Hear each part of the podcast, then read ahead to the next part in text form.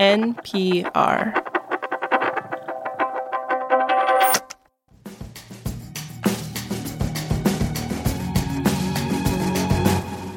A couple of years ago, Nick Kraus and his wife were looking to buy their first home. How much did you know about the home buying process before going into it? Basically nothing. Yeah, I knew I knew vaguely what a mortgage was. Um, we watched some like you know Instagram reels and some YouTube videos about like what to look for in visiting homes and stuff like that. That doesn't sound like nothing to me. No, I mean, it sounds like he really did his research. Where else are you supposed to turn for information? so, like almost 90% of people who buy homes nowadays, Nick and his wife decided to enlist the help of a real estate agent, someone to help them scope out properties, set up walkthroughs, negotiate the sale, and handle the contracts. And despite doing all this work, Nick and his wife were a little surprised that their agent didn't charge them a dime. I think she just kind of mentioned that they would get paid by the seller. We didn't have to worry about it. Do you think it's weird that the seller pays your agent? Because the buyer's agent is supposed to represent the buyer's interest, but the seller is the one who pays your agent. I did, yeah. Um, not going to complain. Now, Nick might not be complaining, but you know who is complaining the plaintiffs in a massive antitrust lawsuit that just wrapped up today. This is the indicator from Planet Money. I'm Wailin Wong. And I'm Adrian Ma. This trial took place in a federal court in Missouri. It pitted thousands of home sellers against some of the nation's largest real estate brokers and the National Association of Realtors. In the end, the jury sided with the home sellers, awarding them $1.8 billion. So, today on the show, we'll explain how the real estate industry allegedly conspired to artificially inflate home prices, and why this verdict may not just cost the industry billions, but also upend the entire real estate business. This message comes from Apple Card. You earn up to 3% daily cash on every purchase. That's 3% on products at Apple, 2% on all other Apple Card with Apple Pay purchases, and 1% on anything you buy with your titanium Apple Card or virtual card number. Visit apple.co slash card calculator to see how much you can earn. Apple Card issued by Goldman Sachs Bank USA, Salt Lake City branch. Subject to credit approval. Terms apply.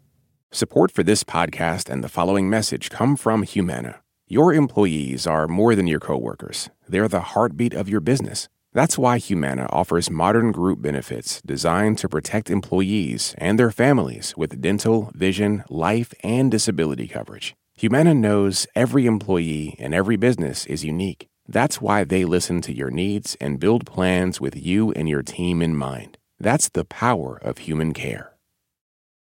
Real estate agents typically work on commission. That means when they help buy or sell a home, they get a percentage of the final sale price, traditionally 5 or 6%. Now, as we learned with Nick at the top, the home buyer is not on the hook for this. Typically, it's the person selling the home who agrees to pay both agents.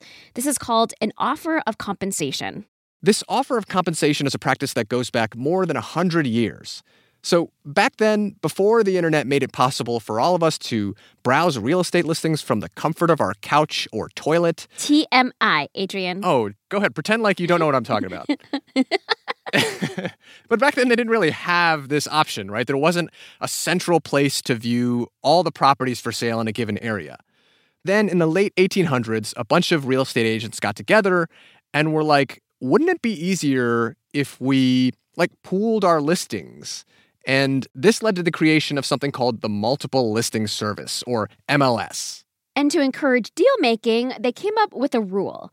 Anyone using the MLS to list a property for sale had to offer a commission to the agent who brings them a buyer.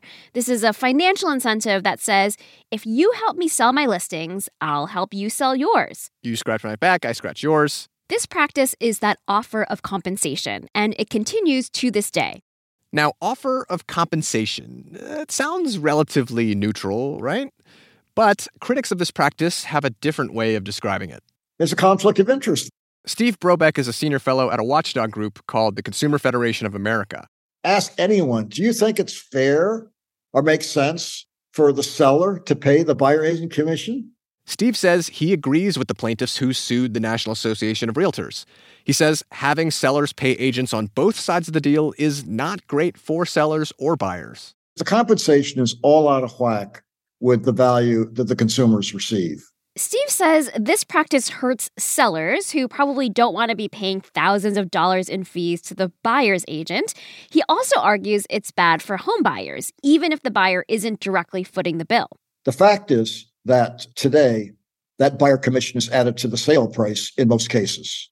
The industry generally agrees that that's what happens, and academic research has shown. So effectively, the buyers end up paying the commission. They just can't negotiate it. They have no control over it. In a free market, buyers would be able to negotiate their commissions. They can't right now. Now, technically, it is possible for a prospective homebuyer to try and negotiate with their agent. But in the vast majority of cases, it's sort of irrelevant because the seller has listed a property on one of those multiple listing services, which means the seller has likely already offered to pay the buyer's agent that compensation offer we talked about. And Steve says from his research in dozens of cities, the size of this fee doesn't seem to vary much. When the seller asks the listing agent, Well, why do I have to pay the buyer agent? Shouldn't the buyer pay the buyer agent's commission? And the response is, This is the way the system works. And in order for your house to be shown, you need to offer the going rate, which is, depending on the area, two and a half to three percent. One more concern Steve has with the current system is that it might encourage certain buyer's agents to nudge their clients to certain listings with juicier commissions.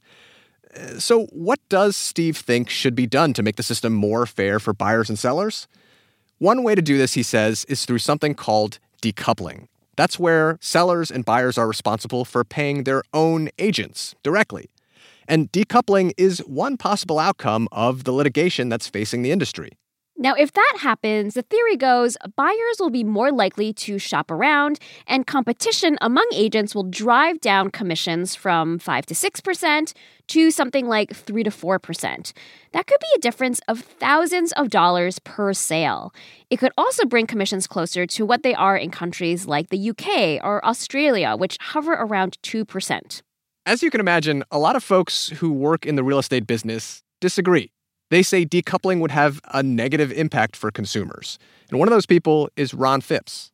The impact of decoupling the fee means some buyers will be eliminated from the market.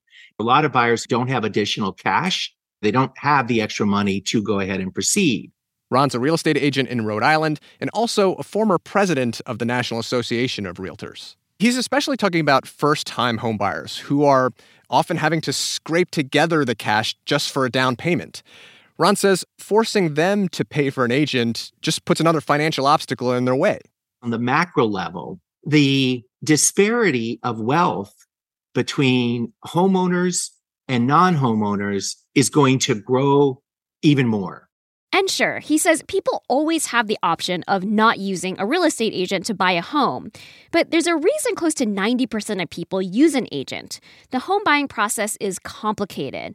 Ron says a good agent can help buyers spot potential problems with the property and avoid costly mistakes. The fact of the matter is, if a buyer doesn't have representation in the transaction, their risk is significant and as to the claim that some agents might be pushing their clients to listings with better commissions without them knowing, Ron says the Realtors Association actually has rules against this sort of conduct. And he also says agents who are just out there chasing commissions don't tend to last in the business. The best agents, the majority of agents in the United States, those great realtors are not transactional. If the consumers don't value what I'm providing, they're not going to hire me. If I can't get listings, if I can't get buyers, they're not going to pay me anything. Nick, our first time home buyer, says their realtor really helped them out. But if he'd been forced to pay them directly, he may have had second thoughts. Houses are expensive. uh, and yeah, if you're just adding to the pile of cash that you need up front, or even upon closing, I mean, you like empty out your resources. So I think that that is the value of the current system is it was one less thing for us to worry about. Of course, the plaintiffs who won that class action lawsuit today, they would say that Nick and his wife did pay for their agent. It was just baked into the sale price. And by the way, the Realtors Association and at least one of the broker firms involved in that case say they'll appeal the verdict.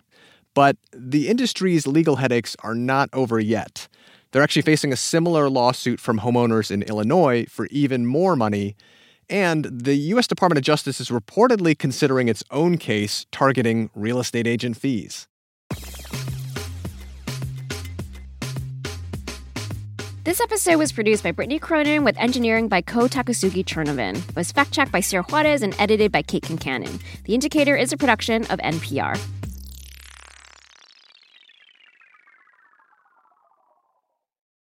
Last year, over 20,000 people joined the Body Electric study to change their sedentary, screen filled lives. And guess what? We saw amazing effects. Now you can try NPR's Body Electric Challenge yourself. Listen to updated and new episodes wherever you get your podcasts. This message comes from NPR sponsor Charles Schwab with its original podcast on investing. Each week, you'll get thoughtful, in depth analysis of both the stock and the bond markets. Listen today and subscribe at schwab.com slash on investing or wherever you get your podcasts. This message comes from NPR sponsor Vuori, a new perspective on performance apparel. Clothing designed with premium fabrics, built to move in, styled for life. For 20% off your first purchase, go to vuori.com slash NPR.